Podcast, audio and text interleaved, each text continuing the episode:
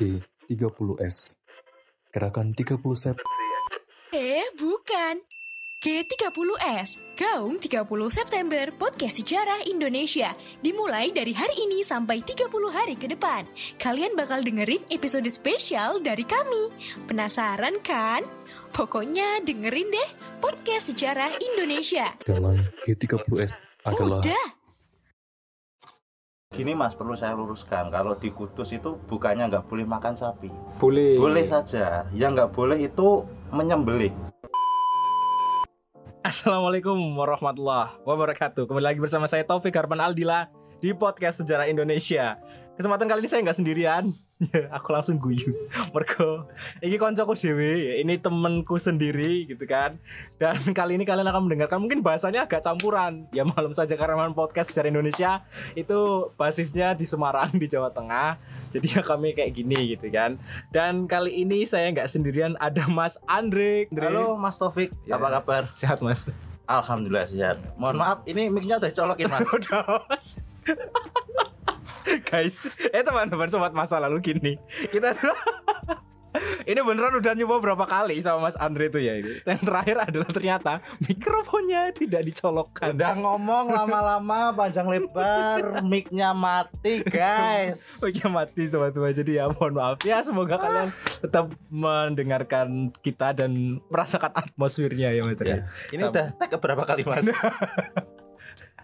Paling banyak tag. Padahal, padahal cuma obrolan biasa kita harus tag berkali-kali bener kan nggak enak gitu ya. tapi tetap tetap enak lah tetap enjoy kalau sama Mas Andri Wah, kayak gitu dong Aman ya? aman Aman, oke, lanjut. tetap, tetap aman gitu Oke. yang nggak aman gajinya nggak iya iya iya Eh, nggak apa-apa lah, ulangi lagi. Mas Andre adalah orang eh, orang apa ya? Orang terkenal di Kudus. Enggak, enggak. Aku biasa mas. Biasa. Heeh. Nah sekarang ini kan masih sebelum masuk ke Kudus kemarin saya main ke Kudus Mas Andri, Mas Andri masalahnya. Main ke Museum Kretek. Oh iya iya. Nah, Itu terus- dekat rumahku mas. Ah, nah terus terus cerita-cerita juga masalah makanan-makanan khas. Nah ini kan Ah. inilah sobat masa lalu Mas Andri itu sedang pakai baju yang tulisannya adalah My Breakfast itu lentok Tanjung. Lentoknya opo tuh Mas? Makanan khas ap- apa sih?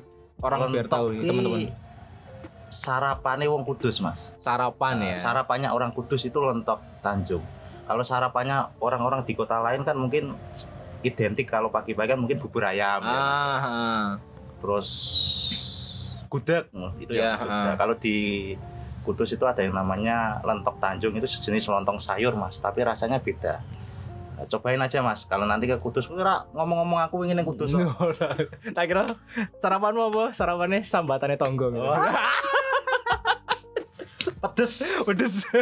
Karet telur. Jadi lentok itu kayak semacam model-model opor ya mas ya? Kayak Iya. pokoknya model kayak gitu ya. Seperti itu. Terus kalau misalkan kalian mau coba ya mainlah mainlah ke Kudus gitu. Ngomong-ngomong tentang Kudus juga, rak tahu mangan anu ya mas daging sapi. Pernah. Pernah. Eh, Ini tahu sapi. Oh. Gini mas, perlu saya luruskan. Kalau di Kudus itu bukannya nggak boleh makan sapi. boleh. Boleh saja. Yang nggak boleh itu menyembelih. Yang nggak boleh menyembelih. Menyembelih sapi itu anjuran dari Mbah Sunan Kudus sih mas. Mm, mm, mm. Untuk menghormati Iya, iya. orang-orang Hindu. Ya, kemarin juga dapat informasi kayak gitu. Mm-mm. Makanya kemarin saya nanya lu berarti orang Kudus kalau misalkan mau makan daging sapi anu diimpor katanya. Iya, diimpor dari luar kota. Dari luar kota. Soalnya kan dulu mayoritas orang Kudus kan agamanya Hindu. Ah iya iya iya iya ya, benar Ya, benar. Menghormati Hmm. orang orang-orang Kudus maka sapi tidak boleh disembelih maka penggantinya adalah kebo. Kebo. Eh, maka dari itu kuliner di Kudus itu identik dengan kerbau. ya Kebanyakan. soto kerbau ya. Soto kerbau, Ah iya iya iya. sate iya. kerbau, gulai kerbau. Sobat masa lalu kalian kalau ke Kudus juga harus nyobain sotonya. Uh enak Nah. so. tenan haruslah pokoknya. Sik masih kita mana apa tuh Mas? Ya nggak apa-apa sih kok. Iki iki teman-teman ini suasananya masih pagi jadi kita Oh. harus sarapan dulu. Sarapan. sarapan. Oh, iya. Belum sarapan. Tag-nya gagal berulang-ulang. Iki mati terus sarapan. ya gak apa-apa. Tapi Apa-apa. kita kita sering mengalami dan melalui hal seperti itu Mas ya. Karena kebetulan kita juga sering bermusik ya. Dan Ah. beberapa kali terjadi kesalahan teknis Oh, iya. ketika akan memulai sesuatu. kita punya band ya Mas? Nah, punya band, nah, ada. Tapi rapati terkenal. Oh, rapopo, Ra rapati terkenal. Yang penting berkarya. Yang penting pede ya, Ah, Mas. yang penting pede dan berkarya. Ya walaupun bagaimanapun gitu kan sekarang bandnya sudah berubah ya dan menjadi band keluarga. Band keluarga. Mas Ruis berkeluarga. Mas Ya. Andre se- hampir orang ya. Eh, OTW ya. OTW. OTW singkatannya iki ojo takon wae. Oh, cetakon wewe. Yes, yes, go. Skip. skip ya gitu. Oke. Nah, masuk nih Mas Andre Ki selain dia juga bermusik ya, selain dia juga bermusik, dia eh, jadi apa? pengajar juga, dia fokus di bagian tentang pengamat literasi sepak bola, betul ya? Iya bisa dibilang Ah, seperti itu. gitu. Iya mas. Fokusnya adalah di sepak bola apa di Kudus ya kalau nggak salah yang baca-baca di Jenang Bledek gitu. Iya. Bener ya Jenang Bledek ak- akunnya Mas Andre itu ya. Iya betul mas. Nah, kok Jenang Eh, Jenang Bledek? jenang mungkin kebanyakan orang kalau eh, membaca jenang bledek mungkin di, dianggapnya makanan ya mas ya. Hmm, Makanan, Iya Mas. iya iya benar. Eh, padahal bukan jenang bledek itu julukannya persiku mas sebenarnya. Oh, Ah. julukan.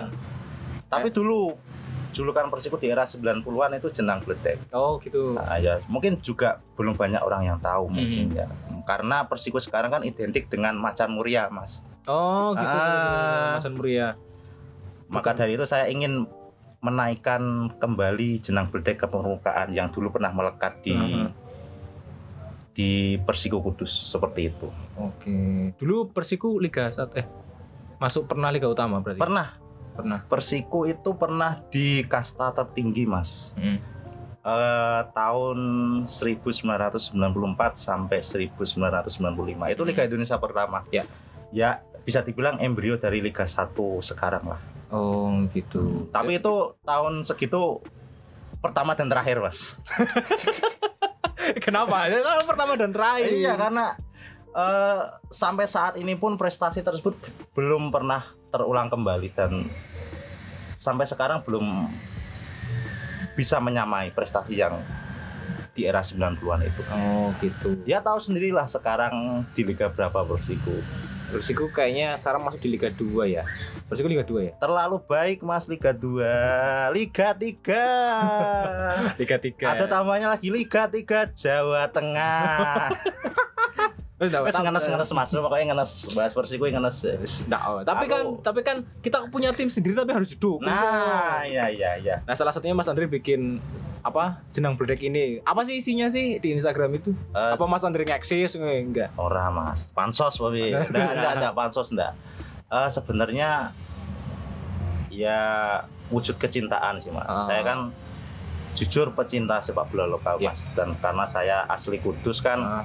sepak bola yang saya sukai, yang saya cintai adalah Persiku sendiri Hmm. karena itu adalah tim kota kelahiran saya kan mas ya. Iya.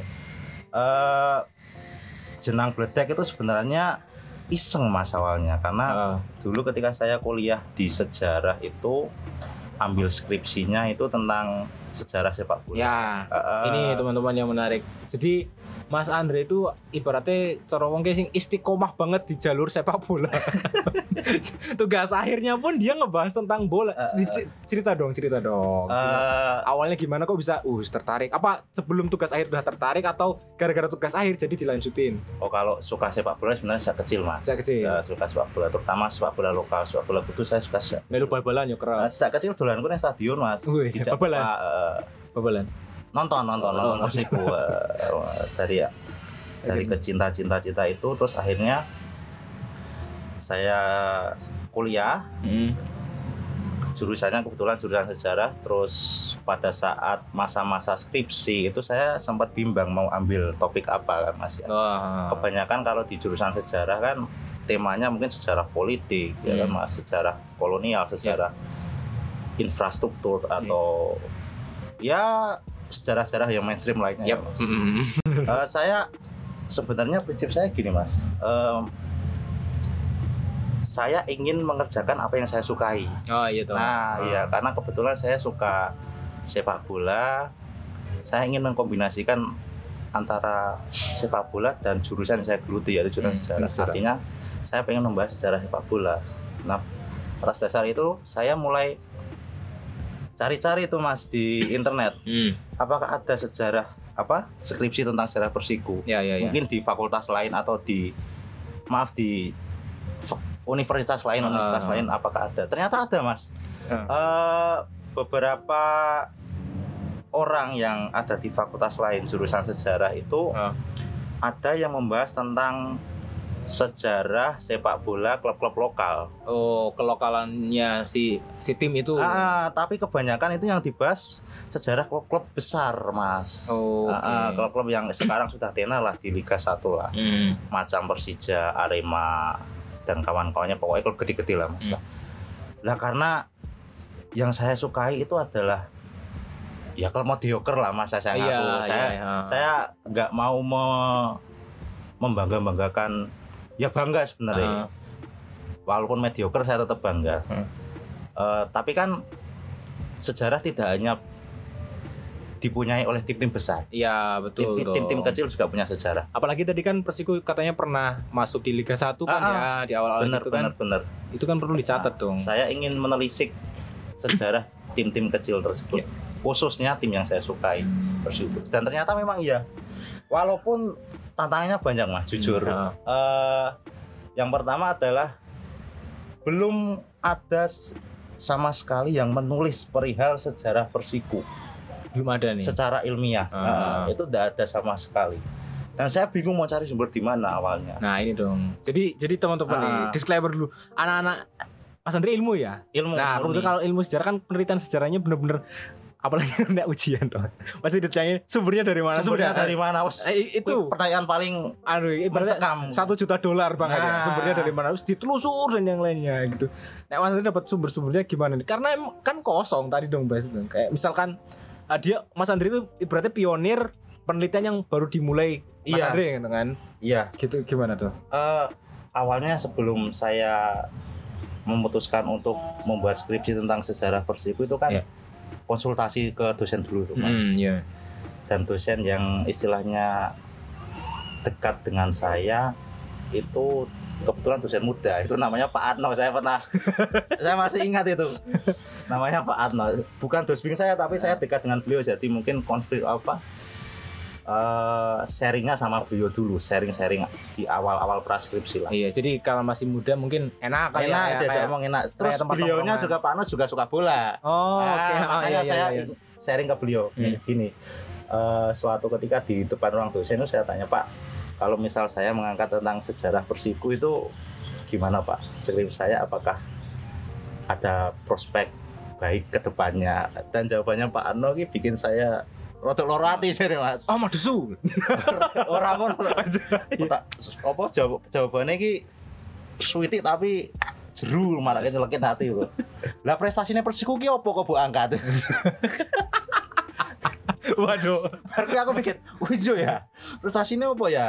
Terus coba bandingin mbak tim-tim besar lainnya. Kan dua juara Liga Indonesia ya juara ah, ah, ah. turnamen piala apalah piala apalah. Hmm. lah Persiku prestasinya apa? Semuanya bangga apa? Lah aku yang menang masa aku yang ngerti waktu Iya, aku karena situasinya belum tahu ya. Saya tidak ada sumber. Nah. Eh, saya belum ada sumber. Oh iya ya pak. Ya wes pak terima kasih. Eh oh kan gitu ya udah pak terima kasih. Ya gitu. Sama dosen kan walaupun foto nome tetap hormat. Ya, tapi rotok cerorot ya aku mas. Rotok hati. Terus aku merenung merenung merenung. Terus membuktikan dong. Iya. Membuktikan? Eh, saya ingat kalau di Semarang itu ada yang namanya Depo Arsip Suara Merdeka Mas. Dulu Ah. waktu mata kuliah apa ya jurnalistik atau apa. Ya saya eh, pernah jurnalistik ada saya pernah ada tugas untuk meneliti arsip di situ Eh, saya coba ke sana kembali untuk mencari arsip-arsip tentang Persiku dan benar saja mas Eh, berdasarkan cerita dari bapak saya kan katanya Persiku pernah di kasta tertinggi coba Hmm. saya telusuri via arsip mas bukan via omong saja kalau dari Hmm. bapak kan mau cerita saja nggak ada bukti. lisan ya apa yang Ah, dibuktikan lisan. ya Saya ingin membuktikan secara tertulis. Berangkatlah saya ke tipe arsip suara merdeka. Dan ternyata saya buka buka buka buka arsip-arsip tahun 90-an khususnya 94 ternyata benar Persiku pernah di kasta tertinggi Hmm, eh, di namanya Liga Danhil dulu namanya karena sponsornya Danhil. hmm, rokok ya Eh, eh, Persiku promosi itu tahun 93 Hmm. dan 94 itu otomatis di kasta tertinggi. Eh kah 93 itu kasta kedua mas Kasta keduanya. Ah, jad- lalu promosi ke tahun berikutnya Hmm. tahun 94 itu di kasta tertinggi. Oh ternyata benar dan prestasinya pun nggak jelek-jelek amat untuk sekelas tim mediocre Persiku Iya. ya kan tiap tim tiap tim kan eh, standar prestasinya kan berbeda mas Ya. ah.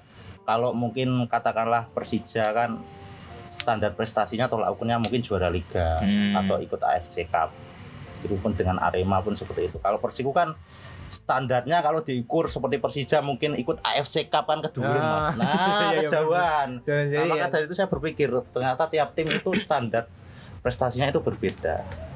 Eh, Di Persiku? Kalau di Persiku mungkin saya bisa menyimpulkan bahwa sekedar ikut kasta tertinggi saja masyarakat Kudus begitu bangga mas. Oh, itu hanya oke. sekedar berpartisipasi di kasta tertinggi, bukan juara ya. Iya. Mas. Itu masyarakat Kudus itu tahun segitu udah bangga sekali. Apalagi prestasi tersebut itu belum bisa terulang bahkan sampai sekarang. Oke. Ah, ah. tahun 94 95 itu Persiku di kasta tertinggi dan hanya satu tahun saja. Jadi cuma satu musim. Ah, ya? satu musim saja. Eh, tapi prestasinya nggak jelek-jelek amat. Eh, Persiku kalau tidak salah berada di papan tengah, Hmm. papan tengah klasmen wilayah barat itu bahkan di atas tim-tim besar mas, di atas Persija, di atas Persija tim warna agung dan Iya. lain-lain. Ya nggak jelek-jelek amat lah.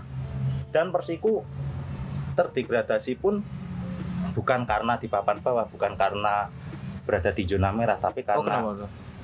ada faktor masalah internal lah saat itu.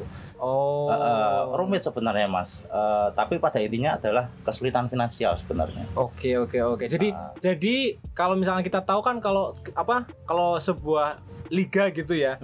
Nah, mereka kan yang terdegradasi biasanya tim-tim papan bawah banget gitu ya, Tiga udah terbawah, tiga terbawah. terbawah. Ya, eh, mereka terdegradasi. Nah, kalau ini kasusnya kenapa di tahun selanjutnya si Persiku ini nggak gabung lagi, nggak itu lagi juga karena masalah bukan karena degradasi itu bukan, ya. bukan karena di zona merah, tapi karena Persiku mengundurkan diri karena alasan kesulitan finansial. Alasannya sebenarnya banyak. Eh, apa? Alasan beberapa. mengundurkan dirinya sebenarnya banyak. Hmm. Beberapa faktor, tapi pada intinya adalah kesulitan finansial. Hmm. eh cukup menarik sebenarnya mah karena Persiku kan asalnya dari Kudus. Kudus itu kan identik dengan kota rokok, Mas. Kota Kretek ya. Ah, itu ada sangkut pautnya dengan sponsor liga pada saat itu. Liga. Dan Hill dong. Dan Hill. Ah. dan eh singkat cerita itu ternyata Hmm. Persiku yang selama ini didanai dari eh, perusahaan lokal, katakanlah Jarum lah. Iya. Kan Persiku identik dengan Jarum saat itu. Hmm. Nah, di belakangnya Persiku kan ada PS Jarum, Hmm. ada perusahaan Jarum yang mensupport pemain, mensupport pelatih, Ya mensupport manajemennya lah, manajerialnya. ya. Ternyata setelah Persiku promosi, PSSI justru bekerja samanya dengan perusahaan rokok asing Hill itu. dengan Dunhill sebagai sponsor utama. Otomatis tim-tim yang berpartisipasi di Liga Dunhill dilarang untuk mencari sponsor kompetitor dari rokok Dunhill tersebut. Oh, oke. Berarti karena Nah, kan. sponsor utamanya Iya, rokok, rokok. berarti tim-tim yang lainnya dia nggak boleh bawa sponsor yang dari rokok, rokok juga. juga. Jarum kan kompetitornya Dunhill mas, Oh. secara tidak langsung kan kan sama-sama perusahaan rokok kan. Oke oke oke oke. Nah mulai dari itulah lambat laun itu Jarum eh, mulai menarik diri dari Sponsorship lah manajemen sponsorship manajemen tadi. Hmm. seperti itu. Nah lambat laun lambat laun sampai akhir musim alhamdulillah terlewati Persiku berada di papan tengah Hmm. menjelang Liga Indonesia kedua, Hmm. nah itu masalahnya mulai muncul mas rumit. Persiku masih punya hutang di kompetisi sebelumnya, Iya. Eh, belum ada support dari sponsor baru atau kucuran dana dari perusahaan-perusahaan yang ada di Kudus lah. Iya. Diperparah pula dengan tidak adanya APBD. Oh. Eh, eh, APBD daerah saat itu belum bisa mensupport tim sepak bola lokal. Ya ada lah, tapi nggak seberapa mas. Iyalah pasti lah ya. Ah, nggak seberapa, tidak tidak mencukupi untuk satu musim lah. Karena kita tahu juga kan mungkin tim-tim sepak bola kayak yang sekarang udah maju dan yang lainnya pun mereka dapat sponsor nggak dari nggak banyak dari APBD ataupun Ah. yang dana-dana dari daerah Hmm. kan dia memang benar-benar nyari sponsorship yang memang benar-benar gede kan Iya, untuk kalau di kasta tertinggi sekarang tuh Hmm. emang role modelnya eh, benar-benar swastanisasi, Mas. Kalau Iya. dulu kan masih semi profesional, Iya. artinya kalau didapatkan dana dari APBD pun tidak menjadi persoalan Ya. seperti itu. Eh, yang jelas itu gini, Mas. Menurut saya itu kaget sebenarnya Persiku Hmm. itu. Kaget dengan situasi yang ada karena eh, perkembangan sepak bola di Indonesia saat itu eh, cukup signifikan lah mas cepet ya cukup cepat artinya gini tahun 93 itu Persiku masih ikut perserikatan mas berserikatan Eh, jadi gini eh, tak jelas ke situ ya mas Liga Indonesia zaman dulu ya Hmm. jadi di Indonesia itu ada dua kompetisi dulu Ah. yang pertama adalah perserikatan Ya. Liga Perserikatan itu liga sepak bola amatir hmm, di iya, mana iya. tim-timnya diisi tim-tim tradisional, tim-tim plat merah, tim-tim yang dimiliki oleh kota-kota yang ada di Indonesia, kota atau kabupaten. Iya. Ya katakanlah kalau tim perserikatan ini gampang titilane mas, depannya P atau per, per Persiku, Persija, Persija Persib, PSIS nah PSIS, Hmm. nah itu tim-tim tim-tim dari Pemda semua, tim-tim dari Oh. pemerintah daerah. Nah kalau yang kedua adalah Galatama. Hmm. Galatama itu adalah liga sepak bola utama kepanjangannya. Ini tim-timnya itu di bawah kendali perusahaan. oke Ah, tim-tim yang milik milik perusahaan. Mm-mm. Artinya dari segi pengelolaan pun lebih profesional dari segi penggajian pemain, eh, kesejahteraan pemain pun lebih diperhatikan. oh karena Itu dia swasta.